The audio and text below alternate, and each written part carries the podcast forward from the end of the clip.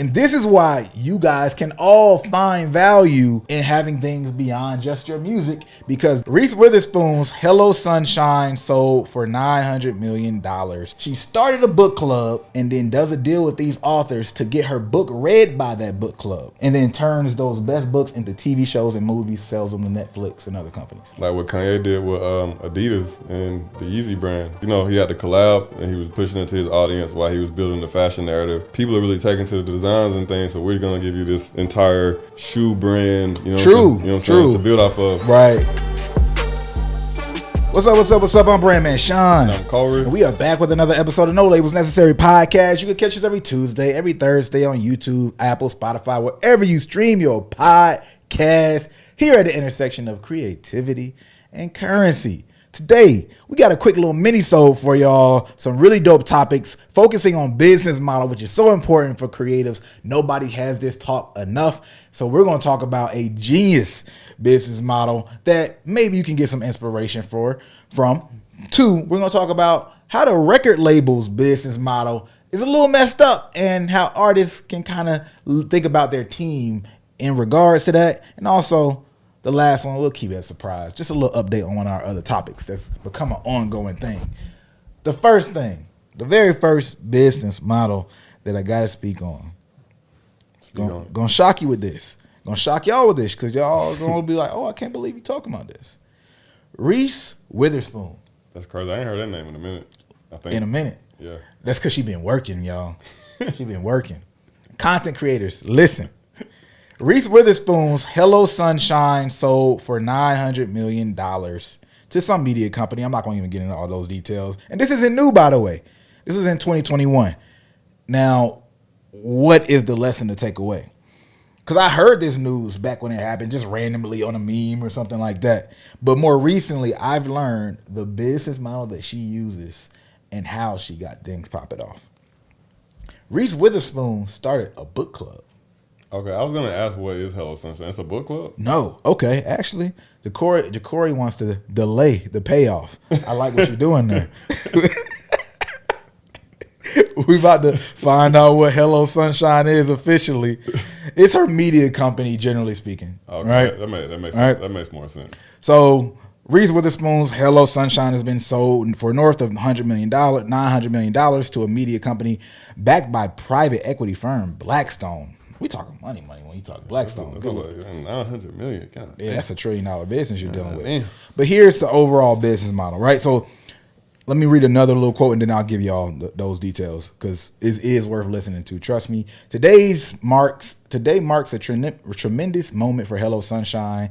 With Reese, Reese Witherspoon said in a statement, I started this company to change the way all women are seen in media. Over the past few years, we have watched our mission Oh, thrive through books, TV, film, and social platforms. Today, we are taking a huge step forward by partnering with Blackstone, which all enables us to be able to tell even more entertaining, entertaining, impactful stories. All right, cool.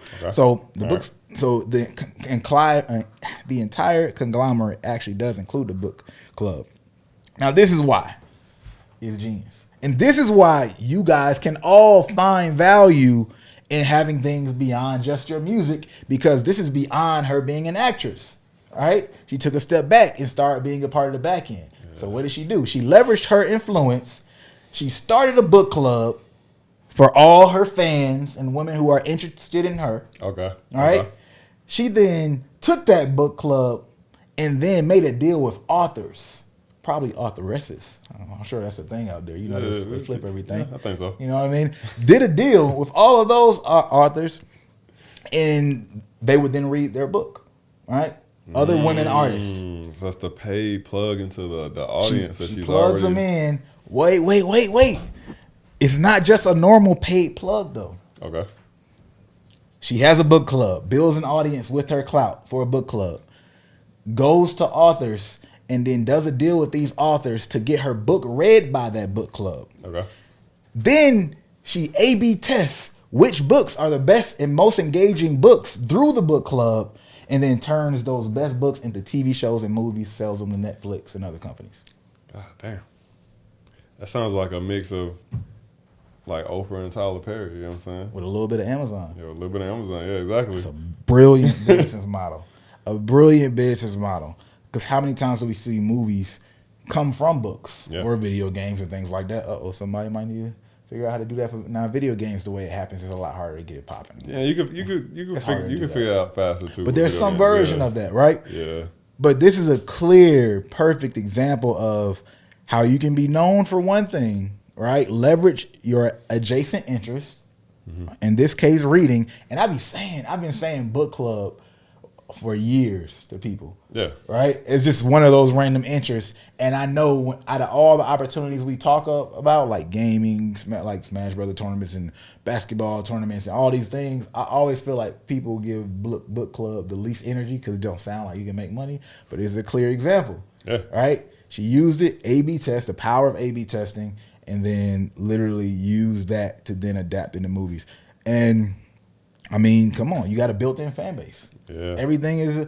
It makes it easier to pitch because I can say, "Hey, yo, Jacorey, like people are already engaged around this, so it's an easier sale because you're worried about investing in something that's not going to get a sale, Yeah. right? And then it becomes a bigger hit, which then I make money off of that back end too. But well, Reese is like Yeah. it's an ecosystem, man. Building your own ecosystem based off of your celebrity, because every artist, what you're building is celebrity as a part of your brand, is going to help you escape being in the hole or being escape the limitations of music money. That's why I keep saying that's my new motto. Escape the, the music money limitations, man. Like, hey, you ain't heard Reese like that. She acting what she wants to. She don't have to be in a pop movie anymore. You know what I mean? She, she come out whenever she want to. That's because she got that money. Nine hundred million. I ain't doing no more movies. I'm in the house. What's I uh, uh what's the other uh, woman name who has the honest company? She was Honey. That movie Honey is supposed to be like the hip hop Jessica Oh, okay, yeah. yeah. Jessica Alba. Yeah. Well, hey, like they started getting that other money, and it creates freedom, right? So that's just one thing, business model. Now let's flip it to the music industry specifically. We just talked about the business model and the record uh, label specific category. Yeah, I was like, what what would be the music equivalent of this? Well, oh wait, wait, the music equivalent of this because I was gonna switch to something totally different. Oh, shit, the music bad. equivalent. Let's let's uh, give it like a, a two minute brainstorm. What would that be for? Wait, within music or just for another artist and what they could do? Yeah, let's say for let's say let's say I'm Lil Corey Lil Corey. and I want to apply this. I need to know about your demographic though. My demographic is 16 to 25 year old mixed race kids. Bro, we, we might need to do a real artist, dog. we gotta do a real artist. All right, let's say let's say all right, let's let's make it easy. Travis Scott. Travis Scott. Okay. Okay. Hmm. Travis Scott. what would Travis Scott be able to do? There's so many categories. I mean, Me obviously you could do that with like a fast fashion fashion category. Yeah, that's what I was about to say, That's yeah. like the easy go to. Yeah. So you know, um, like see what people like, and then allow them select, uh, and then you know make something pop from there. Actually, I guess I guess an example that's kind of been done is like what Kanye did with um, Adidas and the Yeezy brand. You know, What do you mean? Because it started off as kind of like just you know he had to collab and he was pushing it to his audience while he was building the fashion narrative, and then I feel like eventually they kind of saw like oh like the designs or people are really taking to the designs and things, so we're gonna give you this entire shoe brand. You know, True, you know what I'm true. saying to build off of. Right, right. I look at it because it sounds to me it's like all right, she built this focus group that she could use to monetize, use to monetize with other creatives, and then based on their performance within the focus group, she can monetize even higher by now turning it into a movie. So I kind of see the same way. It's like, hey, I can take your shoe, sell it to my audience, and if I see they like it enough, then just give me a whole. Give me give me a shoe like a real shoe, you know right. Shoe line. Test my designs, prove myself, and prove the designs. Yeah. And because I have obviously such an audience, you can see the hype around it. Yeah, Because we can always just kill a shoe if we want to. Yeah, We exactly. can just put the design out. It's not getting the vibe.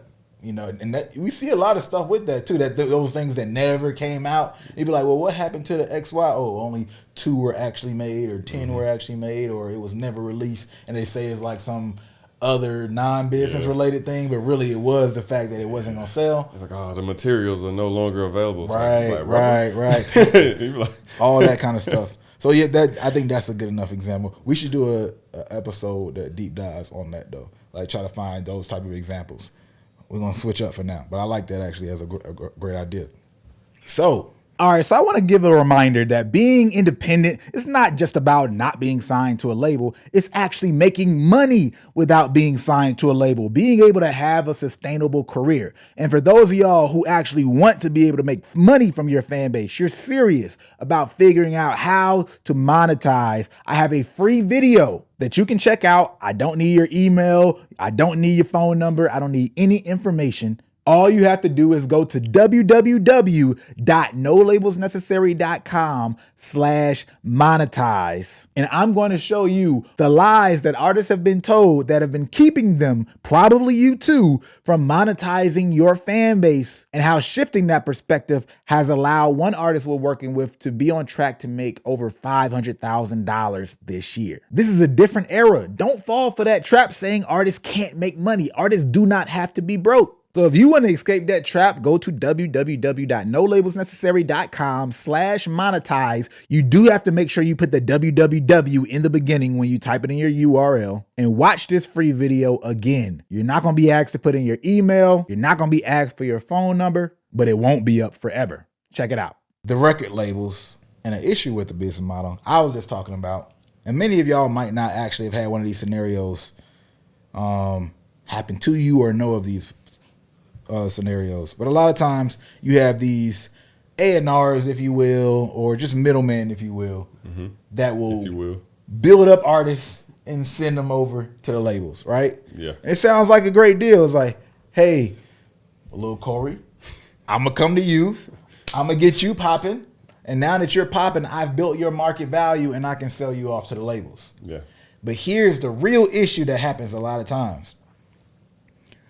You have somebody who works with an artist, helps build them up, sells them off to the label, but you get rid of one of the most valuable parts of that artist or their path and their blow up because that person who was really integral in blowing them up sold them off to the label and now the label doesn't necessarily know what to do with them. And sometimes a lot of times the artist doesn't know what to do with themselves because that person was way more integral than the artist thought Mm-hmm. right That'd be the, that'd be the big one. that's the thing. And then the label is like you're investing in like half of a business mm-hmm. because that goes into underappreciating the value. Let's just say this marketer, A and R, whoever who leveraged their resources and maybe even like directed the artist, told them what to do throughout certain scenarios, and now you're just left with the artist, and it's bad for everybody. Mm-hmm. Right? Labels like, oh man, I don't know what to do with this. Next thing you know, you know, well, we'll, we'll just drop them. We'll just consider that one of the L's. So there should be in every other industry, well, most industries that I know of, they have a clause when they buy a business. They try to negotiate something where you have to stay on for a year or two. There's a transition period before you can leave because we don't want all of a sudden the company to just blow up. Everybody say, "Hey, we were loyal to Corey," or or there's too much IP of why things were working, and we need to make sure the transition is smooth, right? Mm-hmm. that same thing exists with these artists. And i feel like people don't acknowledge that en- enough. If an artist starts taking off and there's people around them don't just allow that i mean i don't know who that's worse for the record label side or the artist because at least the artist got in a better position Yeah. you know what i mean now they're signed well could but then they're got in a better position for a moment in time Yeah, I was about to say, yeah, it's, it's Alright. temporary, temporary good position. temporary, but now you're like just flailing in this label, unacknowledged. Nobody knows what to do with you. The vision that got you there is not longer, uh, uh, and the person who was selling you to other people. Yeah. That's another part. They just helped you and sold you to another organization. That means not. It's not just about selling you to the label. You still need that selling ability and understanding how to pitch you ability throughout everything you're doing as an artist. Because a great manager is always pitching you to like playlist or well people they know around playlists. Sometimes it's directly with playlist, sponsors, booking agents, whoever. Right? You always need somebody who has the ability to pitch you. And if you just get passed off, and you know, needless to say, some of these artists managers are not necessarily that one that got them there. Yeah, see, I think that's where it gets lost, right? Because there are those positions that have, I think, seen that and figure out ways to bake themselves in. Typically, I see it being managers and A and R's. Like managers and A and R's find a way to stay attached to the, the situation, right? Some of them. Some of them, yeah, good point. Some you got some of these guys who are like, all right, I'm gonna pass you off, and I'm gonna get a managerial fee, even though I'm not even gonna be involved. Yeah, or the A and R that's like, I'm gonna pass you off. I'm on to the next hot hot guy just signed. Right. I gotta. Yeah. I'm trying to build Like, another business yeah, and sell it off. exactly, yeah. Buy and sell is my entire way of moving. They flipping. Man, but I, I do feel like what's so hard, what's hard about that is like it's, it's hard sometimes to like quantify who was actually impactful in the blow up until to your point you can kind of step back and look at the now that the process is over with you can analyze it more clearly Yep. and then you start to see like damn bro that the videographer I hired, like I'm really seeing like people saying they missed the old look of my videos and I'm realizing that dude I got rid of to go get, you know what I'm saying, Hype Williams or some shit. You know what I'm saying? Like that Right. shit- I'm paying 10x the amount of money, for- and then people not messing with it. Yeah, exactly. For 0.5 extra results. So I, I I do think that's that's one of the issues. Like especially when the artist is blowing, it's like shit be moving so fast, like it's so hard to like sit down and analyze. We've been in that position, man. How many times we've we been, you know, work with a nice little bright eyed, you know, indie artist. You know, they pop off, label come scoop them up. They're like, all right, we're gonna, you know, throw you to the label marketing team. We be like, all right, bro, you know, it was fun. it was fun working with you while it lasted. Hopefully, we see you back in another Yeah. three, four months. Not for you know for, for good reasons, but like we've been in that position where it's like, man, you know, I get it. It's gonna be hard for you to fight for the marketing team, but you need us. You know what I'm saying? Right. Because we've already done the research. To your point, I think too. It's like, man, we spent like there have been clients where we spent two years just talking to them to understand them enough mm. to give Yeah. them even a, a inkling of success, and then to your point, they now get passed off to this group of people that not only have to learn them, but they have to also learn them while figuring out how to keep the momentum going and keep growing them. It's a hard thing to do. You know what I'm saying? While they're also handling other artists. Yeah, exactly. Why out and a lot of other artists too. You know, when you talk about against that level, so it's like, Yep.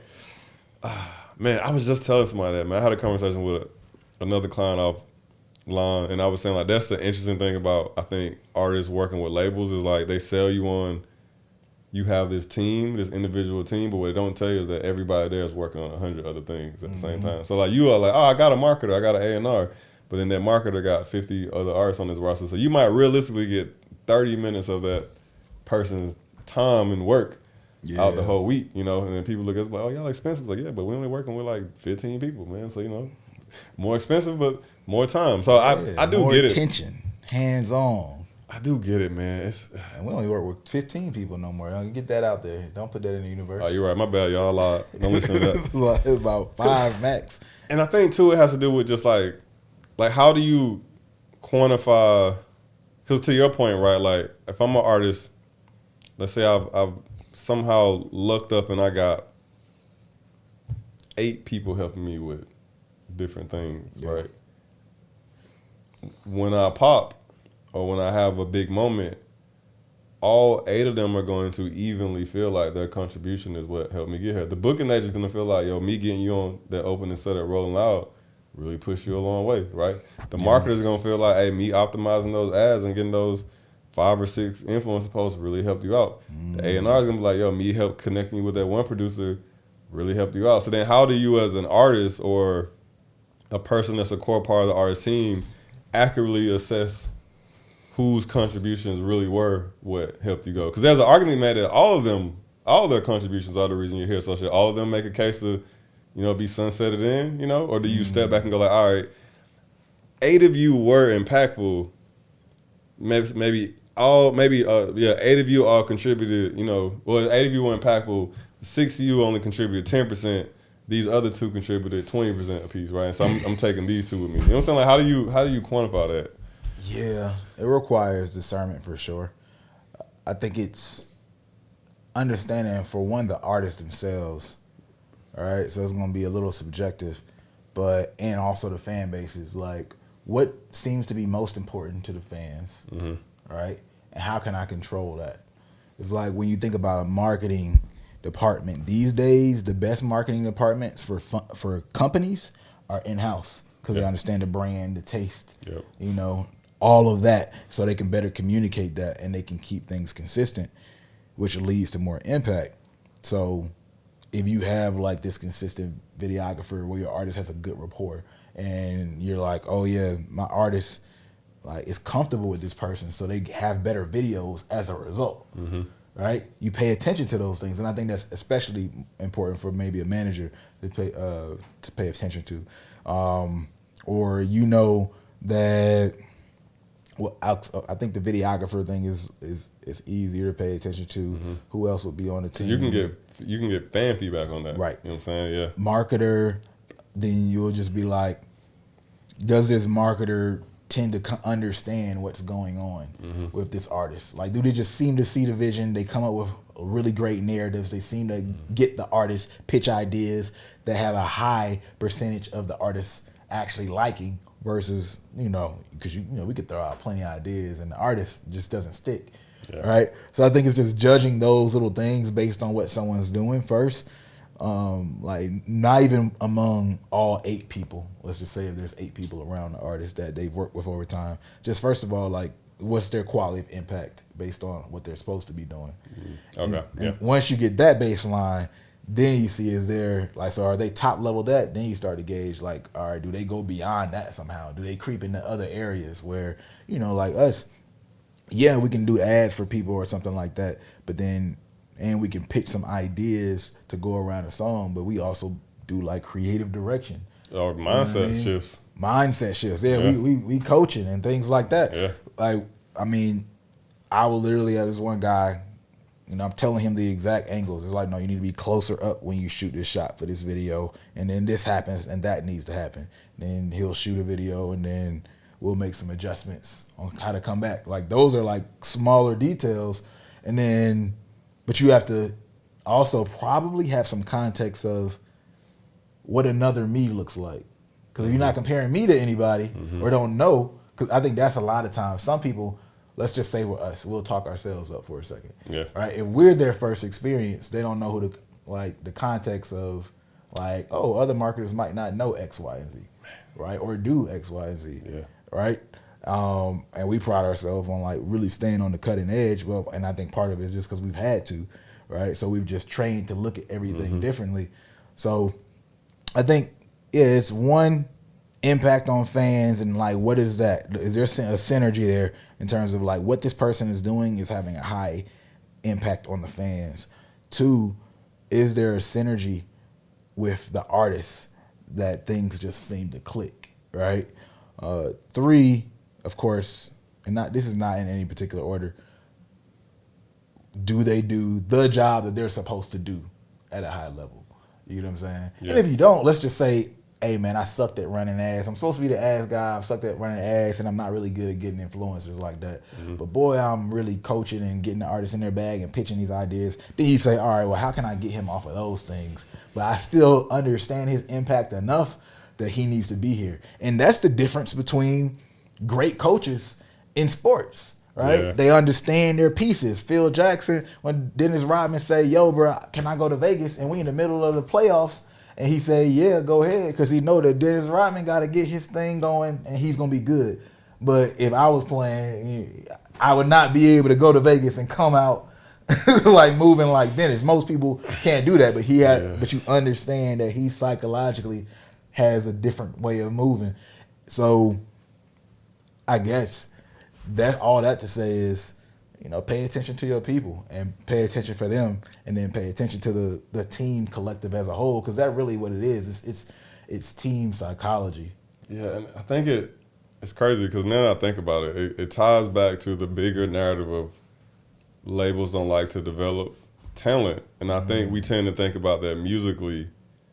But then what I'm hearing in your point is like it also applies to just the back end talent of the artist, right? Because to your point, right, like the, that marketer that maybe sucks at running ads, but he's he or she is really good at getting the artist out the comfort zone with the content, and maybe that's been what's make been making the ad swing. The ad setup has been- shitty, but he's been coaching him through some good ideas, so it worked out. The easy way would be okay, yeah, we're gonna just replace you with an, an ad person. I think the better way would be like, all right, let us help you get better at this thing so we can keep you here because then everybody wins the end. We don't have to like mess up the flow of this operation. You get a level or two better, which like if you were doing great with a shitty skill set, imagine how amazing you're gonna be once the skill set is sharpened, right? Mm, now, I know this this is an easier one, like we talking about ads, which is an easier skill set to sharpen like that. But from what I've seen, yeah, most of them are not doing that. They're not gonna do that. It's a time thing. Like you know, yeah. like I I know I know a person that got a job at a label and like they were basically talking about it like when they got the job, they were just kind of thrown into the fire. Like there was no real like training period. There was no mm-hmm. real it wasn't like an orientation period where they like, oh, this is the right way to kind of do things. They just had to come in, you know, pay attention, listen, and pick up, and then just get into get into flow, right? Because you look at it, it's a hundred people with a hundred things to do every day. Nobody has time to stop you and go like, yo, like this is the way we send emails. This is the way we, right? And then they might teach you as you fuck up. You know what I'm saying? And that's yeah. how they train you. It's like, oh, you messed this up. Don't don't do that. This is the right way to do it. But they're not like formally sitting down. Like when we hire like Marcus stuff, like we put them through like a training period. You know what I'm saying? We're like, all right, we're gonna you you hop on the call with me and Sean. You know what I'm saying? Like two or three times a week. You know what I'm saying? Every week for like the next three weeks, and then and then we throwing you into the fire. I don't think. Yeah, I, I, won't, I won't say every label isn't doing it, but I would argue most of them aren't doing that. You know what I'm saying? But then you look at it and it's like you look at the artist as this diamond in the rough that needs to be developed. Most artists aren't getting picked up out of obscurity. They've more than likely built some type of a team around them. And what I think labels do fuck up at is they go like, how can I replace these people around you, rather than how can I just insert people into this operation you've already mm-hmm. built and give you resources to make your team stronger. Which I don't know maybe maybe I'm built different, but that's what I would do because I'd be looking like, oh, you already got an ad guy, great, we can save some money on our side. You know what I'm saying? And not you already got an ad guy, and he already expecting to eat off of your top line. Yeah, you know what I'm saying? Like, oh, yeah. this is beautiful, bro. Like, yeah, what he need? You know what I'm saying? Like, yeah, that's the. You know, and that's where the conflict of labels comes in, where they have all these bureaucratic, corporate initiatives, or the way they're trying to save money and get things go- done, that prevent them sometimes of from doing what's best for an artist because mm-hmm. really it's easier and it's less work even on you individually. Yeah. But then you know a label might be like, well, I want all this ad data, or you know we've talked about we don't trust your homie with the with the, the budget. How right. we know he gonna spend the whole ten k? All these different things, yeah. you know? and, they'll throw stuff out like that to hide their real reasons. Mm-hmm. You know what I mean? It's like, ah, that's a good angle I'm gonna come at, but I really I just don't want to give it over. Yeah. And then you got those opportunities like uh like you talked about the I mean even we've got these opportunities we just don't use them. I just thought about it. You know, the um the free money we'll get from the ad programs and stuff oh, like yeah, that. Yeah. Yeah, like, like the, the gratis. Yeah. Yeah. Yeah. Um but I feel like we can get to eh, more deeper into that maybe another episode. Let's get into the last topic. Quick topic. Quick little update. Okay you know the theory, right? That this Drake AI song being submitted for a Grammy helps further prove that this is probably some label that is behind this whole situation, right? Mm-hmm. There, we talked about that theory, and a huge thing that I, I, I spoke on was like, oftentimes when you you take situations like this because we know that there are rights issues, you can't um, what is it, copyright a voice, mm-hmm. right, or, or, whatever the particular right. language is, right? So anybody can take my voice. It's not technically illegal yet because the tech is ahead of the actual laws. Well, all right, cool. If I can't do that, I can make something really bad happen, something really obvious happen at scale. So then I can then make an argument to the government. Yo, we need to do something about this they're using this guy's voice. This song is taking off. It's doing so well, and this is a travesty to Drake. This is a travesty to week to the Weeknd. This can tarnish his brand. Why would we allow people to use people's voices without their permission? All right, I can make that better argument. No different than when X, FTX collapsed. I can then make better arguments to regulate the crypto industry. All right. So there's that theory, and we were like, piecemealing certain things together, saying, "Oh, UMG might be behind this because they got Drake and Twenty One Savage, and the Twenty One Savage song just came out, and um, They're all Universal artists. yeah, all these Universal artists that are attached to this. However, there's also that theory that Jake is the artist who did the Ghostwriter stuff. So here's an alternate theory. If it's not UMG behind all of it, like in terms of like they didn't create the Ghostwriter situation, here's an alternate for me as UMG. Let's just still pretend it's UMG that's still using this so I can expedite the regulation in this spot. Corey, you're not a UMG artist. You just do this dumb song for fun using Drake in the Weeknd. Mm-hmm. Me as UMG, I didn't like that this could happen anyway, but I might say, you know what? This is my opportunity. Let me help blow you up and make a big fuss around you so then I could still make the regulation argument. So I didn't create the spark, but I leveraged the spark. Mm-hmm. And a lot of business opportunities, just media manipulation, even things that we do, right? Is not some things get created and then some opportunities come to you mm-hmm. and you leverage that. So it mm-hmm. might have been one of those things as well. They might not have created it, but they might very well be helping push it along or create some level of attention for it Yeah.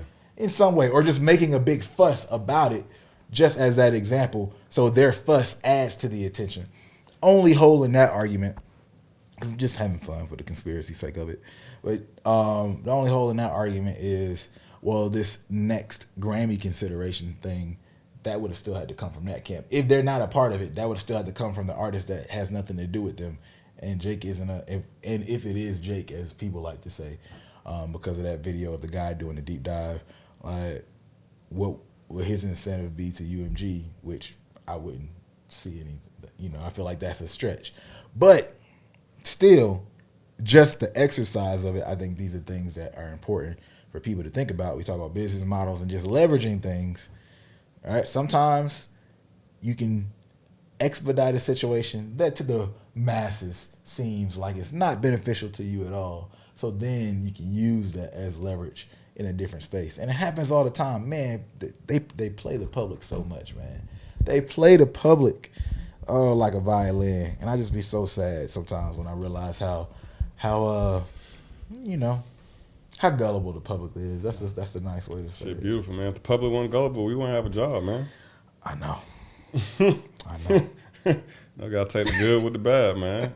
Y'all keep being gullible. Not y'all, but you know those of y'all that watch it are the the, the, the masses that Yeah, be keep being gullible. the fans of the artists and, and, and those out there for sure. But that's it for this episode. Just wanted to drop some quick thoughts for y'all. Let us know how y'all like this type of flow. This is yet another episode, another episode of No Labels Necessary podcast. I'm Brandman Shine, I'm Corey. and we out. Peace.